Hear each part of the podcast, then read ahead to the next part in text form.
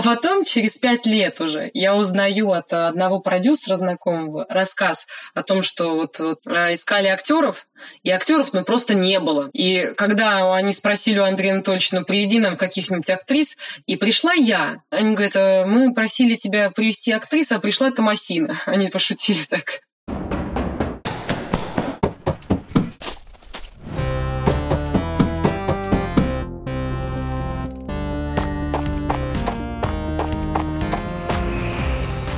Привет! Это «Уже в пути» – подкаст студии «Либо-либо» и Яндекс Еды. В этом подкасте люди, работающие курьерами, рассказывают о необычном опыте из своей жизни. В 2020 году, во время пандемии, мы все оказались заперты в своих квартирах. Благодаря курьерам пережить локдаун оказалось гораздо легче. Для одних курьерство стало профессией, для других – самой доступной работой. А кто-то стал курьером, чтобы не сидеть дома и приносить пользу.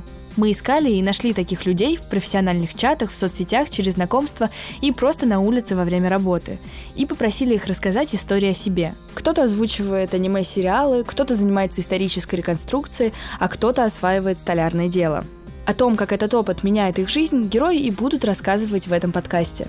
А помогать им буду я, Алина Белят. Это история девушки Томасины, о том, как она стала курьером, чтобы получить роль в театре. Меня зовут Томасина Москаленко. Я актриса театра и кино, но также я на данный момент э, занимаюсь курьерством в разных его ипостасях, о чем я вам расскажу. Томасина всю жизнь мечтала стать актрисой. Она выросла в Ульяновске в творческой семье. Ее мама – хореограф, а ее дедушка руководил коллективами русского народного хора. Томасина с детства была очень артистичная. Она хорошо запоминала стихи и любила кого-то играть и изображать. В семейном архиве сохранились, например, видеозаписи, как маленькая Томасина стоит у зеркала и повторяет движения и мимику за людьми из телевизора. И один персонаж с экрана вдохновил ее особенно сильно. Я Смотрела, как и все, телевизор. Там сериал такой шел «Безруков» снимался в сериале «Есенин». Помню, увидела такую маленькую сцену, где ему кидают на сцену яблоко, и он его ловит, и так жадно ест, и начинает там кричать, что «Не каждый умеет петь, не каждому дано яблоком падать к чужим ногам» бросает это яблоко к чужим ногам. И то есть он так это смачно бросает. Я помню, и тогда, в, да, в тот момент, увидев вот э, эту картинку, мне показалось, что я обязательно, обязательно должна поступить. Но, конечно, я это скрывала тщательно, потому что мне говорили всегда, что э, я не умею петь, что э, туда не надо, не ходи туда. Родители Томасины хотели, чтобы она стала переводчиком. Она с ними не спорила, но для себя уже твердо решила, что станет актрисой. Однажды она не выдержала и все-таки призналась им, что хочет поступать в театральный. Я помню их реакцию. я вдруг им сказала, то есть они меня очень, ну вот, как сказать, пи... не то что пилили, а вот такое ощущение, что долго-долго муторно спрашивали там про учебу, про все. Я в какой-то момент говорила, давайте я попробую еще на актрису. Они очень не хотели, чтобы я шла в творческую профессию, потому что знали, что это невысокооплачиваемый труд, и очень старались, чтобы я отучилась эм, на то, что приносит хороший доход. вот. И поэтому они не очень были впечатлены этим. Несмотря на недовольство семьи, в 17 лет Томасина поехала из Ульяновска в Москву поступать в школу-студию МХАТ.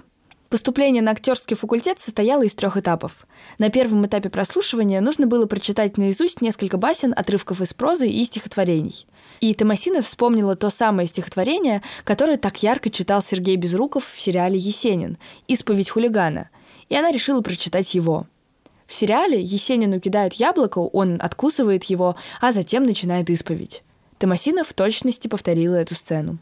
И я тоже взяла с собой из Ульяновска, везла яблоко зеленое, такое яркое, ничегошечки не ела. Я была очень ярко одета, розовая длинная юбка цвета фуксии.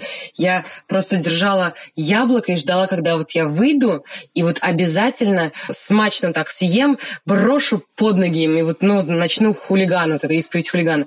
И я так и сделала все. Ваших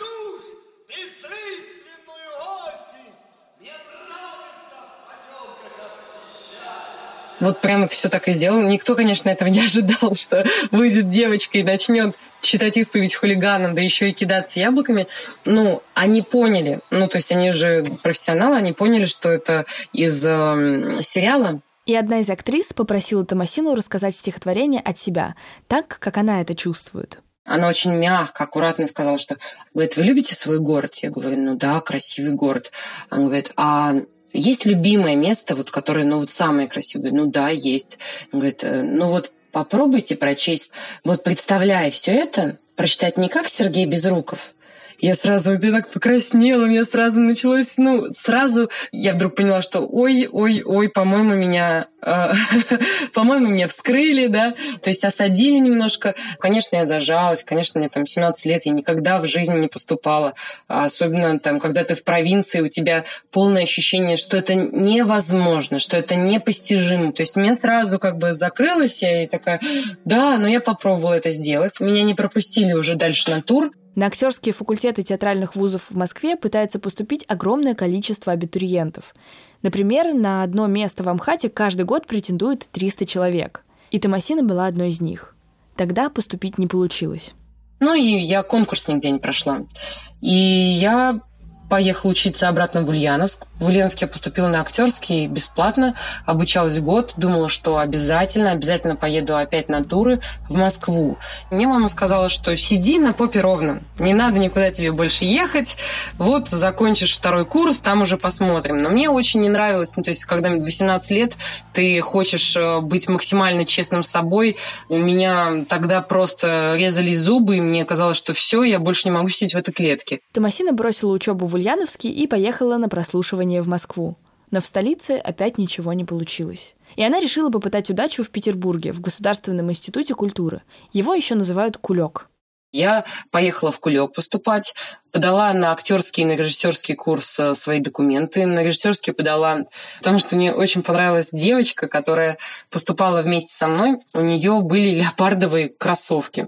Мне так понравился э, ее стиль, что я поняла, что вот это мой, наверное, человек, что, наверное, с этим человеком мне было бы весело учиться. Это действительно был какой-то странный аргумент. Ее какая-то вот ее кайф от жизни давал мне понять, что вот так надо, вот так надо быть э, смелым, вот таким нужно быть. Но она сидела с подругой. вот. Ну и так познакомились, и они поступали на режиссерский, я тоже стала поступать на режиссерский.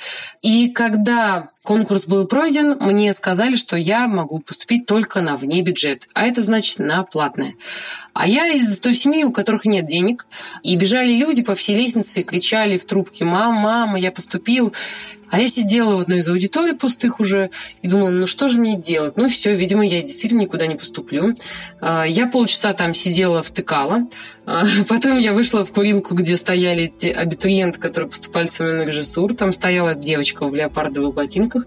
И она мне говорит, а, я говорю, ну пока. Она мне говорит, а, ты говоришь, значит, пока мне говоришь. А я тебе говорю привет. Она говорит, ты будешь учиться. Я говорю, а почему ты так думаешь? Ну, ну она тоже поступила на платку. И она говорит, я попросила у дяди, я наврала с ценой, обучения в два раза. И ты э, будешь учиться тоже. Говорит, тебе нельзя уезжать из Петербурга. Я, мне 18 лет, я такие вещи вообще не знала. И, то есть для меня это был просто шоком. Томасина начала учиться, но почти сразу разочаровалась в образовании. К тому же она все еще хотела быть актрисой, поэтому она решила отчислиться и начала самостоятельно осваивать профессию. И я стала просто фрилансить и как-то себя вести. То есть я действительно занималась театром. Я ездила на фестиваль территории, я ездила на разные какие-то... Занималась мастер-класс Буто, мастер-класс Алиса Олейник, мастер... Ну, короче, на разные мастер-классы. И в итоге на фестивале территории я познакомилась с Андреем Анатольевичем Могучим.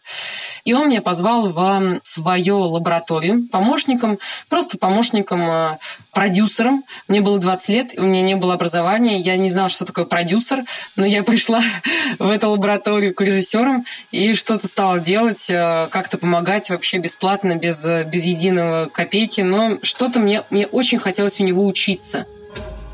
Я очень хотела быть актрисой, у меня был безумный потенциал в этом плане. Потенциал того, что я попаду куда-нибудь. Если уж не, не в театральную академию, если уж не в институт, то я обязательно должна заниматься театром.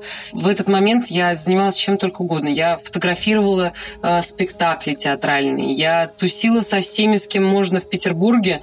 Но я именно тусила в плане помочь, быть стажером, быть еще кем-то, чтобы больше и больше впитывать. А, и в какой-то момент я попала на кастинг к театру Ахе на новую сцену Александринского театра. Театр Ахе – это такой авангардный театральный проект. Тогда он ставил спектакль для открытия новой сцены Александринского театра в Петербурге. И для этого набирали актеров. Руководители театра попросили помочь с поиском артистов режиссера Андрея Могучего, того самого, у которого раньше работала Томасина. А у него, видимо, времени не было. И он э, написал мне, сказал, что слушай, иди вот на кастинг, скажи, что от меня. Я пришла, меня взяли. Там сказали, поставь э, два цветка, вот сейчас э, начнется музыка, вот там камера, вот этот текст про гроб, ты должна это станцевать. Текст про гроб был из «Преступление и наказание» Достоевского. Сделай, пожалуйста, этюд на танец э, на 60 секунд. И я такая... Ну, то есть это было очень весело. Меня приняли, после чего, ну, сказали, что будет э, репетиция где-то три месяца, нам не будут платить. Со мной участвовали актеры, которые уже давным-давно закончили театральную академию, давным-давно уже в театрах, взрослые, красивые, которых я знаю. А, они со мной участвовали. Это был спектакль. Мы его показали четыре раза. И после чего нам сказали всем «пока-пока». Ну и мы ни на что не рассчитывали, но через два месяца нам позвонили и сказали, а давайте-ка вы сделаете спектакль, полноценный спектакль на контракт. И я год участвовала в контракте на новой сцене Александринского театра, год э, была как актер. Томасина наконец-то играла в театре. Она была счастлива, но волновалась, поэтому она отнеслась к репетициям очень ответственно. Это был мой первый опыт э, на большой сцене со взрослыми актерами. То есть мне было 20 лет, и мне казалось, что быть, надо быть максимально собранным, чтобы догнать их, чтобы э, быть э, не хуже, не, не удариться, чтобы было незаметно, что есть отличия. Я старалась максимально быть внимательной, собранной. Эм, плюс это был физический театр, то есть там было очень много танца. Театр Ахи — это такие ребята, Э, это двое художников, которые создают драматический акт, но используя всевозможные материалы, всевозможные спецэффекты. Это может быть и огонь, и песок, и вода, и ну это это это что-то очень мощное. Это что-то синтетическое такое. Капитан,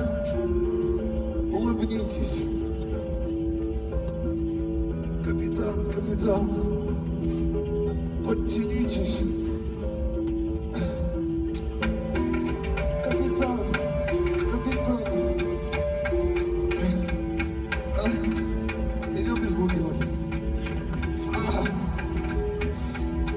смелым покоряется моря.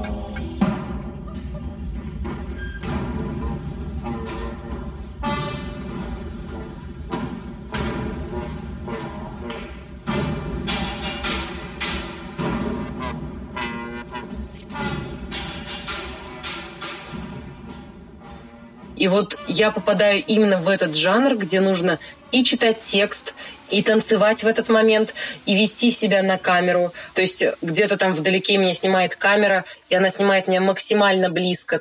То есть быть циркачом просто. И я не ожидала, что будет так это красиво, что меня это будет захватывать, что это будет так долго. То есть год это, это достаточно много. Мне было очень интересно, максимально интересно. Наконец-то все налаживалось. В 21 год у Томасины была настоящая работа в театре – и в это же время, после четырех лет безуспешных попыток, она наконец-то поступила в один из театральных вузов в Питере. И в этот раз она доучилась до конца. Она играла во многих учебных постановках. Вот, например, отрывок из ее спектакля. Ну, вот мне в детстве всегда говорили родители, что у нас нет денег, у нас нет денег мне казалось, что, ну, то есть, что я в этом виновата. То есть у меня всегда вот было такое внутреннее чувство вины, что у нас нет денег. И я с самого детства, вот мне мама показывала какую-то такую записочку, где я написала э, «Хочу, чтобы у папы был джип, а у а маме лифчик». То есть вот просто, ну, как бы вот такое было детское желание, чтобы мои родители были счастливы. Хотя мы жили в общежитии, и у нас не хватало постоянно денег. Я вот эту фразу постоянно слышала, и потом я немножко выросла, тебе 16 уже, и ты уже немного побольше, а, и мне казалось, что вот тут вот деньги вообще не нужны. То есть я думала, что влюбился, и что еще надо? Любовь, э, яблоко, и ты идешь. Все. В конце обучения нужно было подготовить этюд, с которым можно было ходить на прослушивание в театры, чтобы получить там работу. Я искала, чтобы кто-нибудь мне помог на поступление в театр. Я никого не могла найти. Мне предложили там одного актера-режиссера, это был Боря Заруцкий. Я подумала, что это будет отличный вариант с ним познакомиться, и как раз а, он мне поможет поступить. Он в этот же день не ответил. В этот же день мы встретились и обсудили мое поступление. Он мне помогал поступать. Я не поступила в МДТ, Малый драматический театр Европы, к Льву Додину. Но так вышло, что потом он приходил на мои спектакли, на последнем массовом он приходил раз пять, орал, а, визжал матом, что это просто замечательно, это потрясающе, это супер. Потом мы стали друзьями, и он ну, всячески он как-то меня поддерживал. И в какой-то момент, когда это уже на следующий год, получается, после диплома, ну вот до пандемии, мне предложил Борин, он предложил мне другую пьесу, он говорит, вот, почитай пьесу, Сережа очень тупой. Я прочла пьесу, э, пьеса про курьеров, э, я подумала, вау, это очень круто, Постановка «Сережа очень тупой» рассказывает о том, как к молодому программисту Сереже приходит посылка. Приносит ее три курьера. Но вместо того, чтобы оставить посылку и уйти, они почему-то вдруг решают остаться, начинают задавать какие-то странные вопросы Сереже, и довольно быстро все превращается в такой абсурд, в котором зритель пытается разобраться.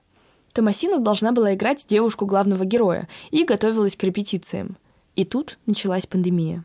Так вышло, что все мои работы закончились, и мне срочно нужно было искать, как выжить в этот период. В тот момент мы не понимали, сколько это будет длиться, а, на каком это будет уровне. И я пошла в курьеры, Томасина выбрала курьерство не только потому, что ей нужно было подзаработать.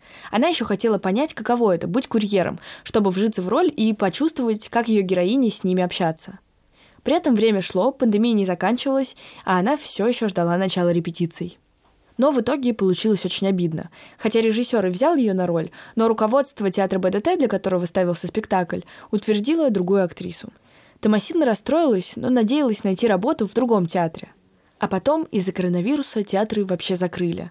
Томасина все ждала, что скоро театры откроются и все будет как раньше, но этого не происходило. И, конечно, досада приходила.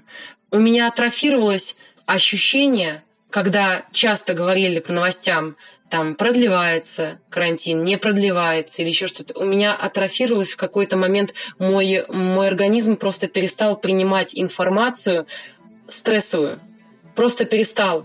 В какой-то момент я почувствовала, что, господи, где же все мои вот эти 160 спектаклей? Где мои зрители? И даже до сих пор мне иногда кажется, что как будто я никогда не попаду на сцену, что как будто никогда я уже не попаду на съемочную площадку, что это где-то как будто очень далеко от меня, что меня никогда не возьмут в театр. А, и когда я работаю, иногда бывают моменты, когда я еду и плачу. Допустим, я везу заказ и плачу. А, и такое может продолжаться дня три подряд. Потом это прекращается. Я включаю какой-нибудь крутой плейлист, я там, не знаю, я с кем-то разговариваю по телефону, или я просто фантазирую что-то себе. Но это происходит. Происходит, потому что ты постоянно находишься один.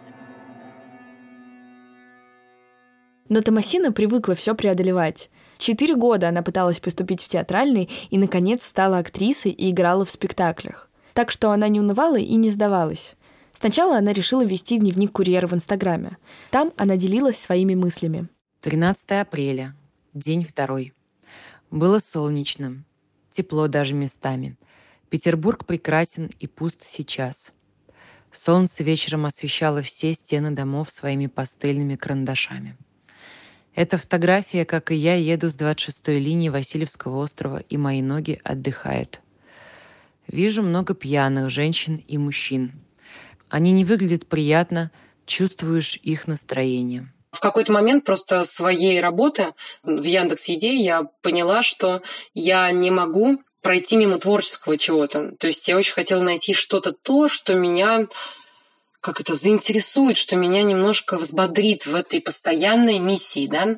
Сначала я стала писать свой актерский дневник, который у меня есть э, в Инстаграме. А потом я поняла, что это не надо делать именно на своем аккаунте, потому что меня будут воспринимать именно как один образ. Вот. А я все-таки актриса, и мне не позволительно быть в одном образе.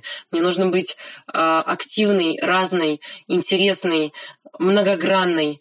И я решила перейти из этого, э, как бы, как сказать, аккаунтов во что-то другое. Она придумала себе роль такого персонажа, благодаря которому ей легче работать.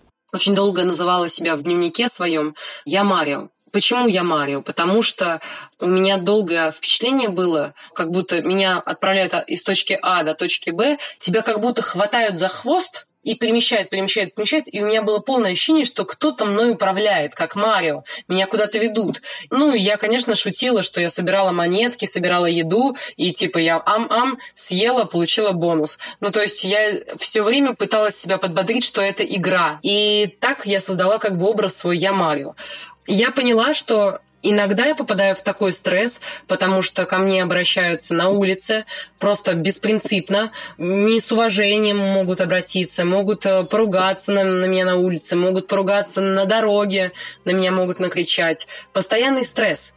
И мало того, ты как городской официант, ты постоянно ходишь от человека до человека, и к тебе может подойти любой желтый человек. И не только желтый, а просто любой человек. И чтобы вывести себя из этого стресса, я думала над тем, что надо, а, ну так как я люблю фотографию, я думала над тем, что надо как-нибудь сфотографировать их ну, этих курьеров. Я взяла фотоаппарат Olympus, Миджи, такой пленочный фотоаппарат. Я отработала такую тактику, что я, как только ко мне подъезжал курьер и начинала о чем-то разговаривать, или, допустим, начинала сама идти в диалог, сама начинала спрашивать и говорить себе, Томасин, будь добрый, хороший, скажи «Привет», а как у тебя дела? А кто ты вообще по жизни-то был? А чем ты занимаешься? А расскажи, о чем ты мечтаешь. Вот вопрос о мечте, да? То есть я стала их спрашивать, а о чем ты мечтаешь? И мне стали они говорить какие-то вещи. И потом я говорила, а можно тебя сфотографировать? Ты такой красивый. Просто на память. Сделать снимок с тобой. И в итоге я сделала примерно там 32 истории, там описала их в своем аккаунте Яндекс Марио про то, что там каждый курьер отвечает на какие-то вопросы или это история о нем. И действительно, люди мне говорили, о чем они мечтают, я узнавала, что, допустим, один э, из курьеров, он был э, учителем собирания кубика Рубика. Там кто-то был, кто знал всего 6 месяцев как русский язык, э, зато э, он там научился разговаривать по-русски, а до этого он никогда не разговаривал по-русски и даже не, не знал ни одного слова, приехав в Россию. Были разные истории, и они меня настолько поражали. Максимально странные и интересные моменты, которые я бы никогда не узнала, если бы я просто говорила «привет» и закрывала себя маской когда ты становишься безымянным, когда тебя не видно, когда ты невидимка, просто ты желтый, да, то есть я желтый, ты желтый, то нет в этом личности, возможно, а в этих людях очень много личности. Мало того, что они, мне кажется, у них настолько сильное терпение и воля, мне понравилось, что из состояния закрытого э, такого человечка, я закрытый человечек, я превратилась в человека, который раскрылся, пошел им навстречу, стал видеть в них что-то большее, помимо того, что он курьер.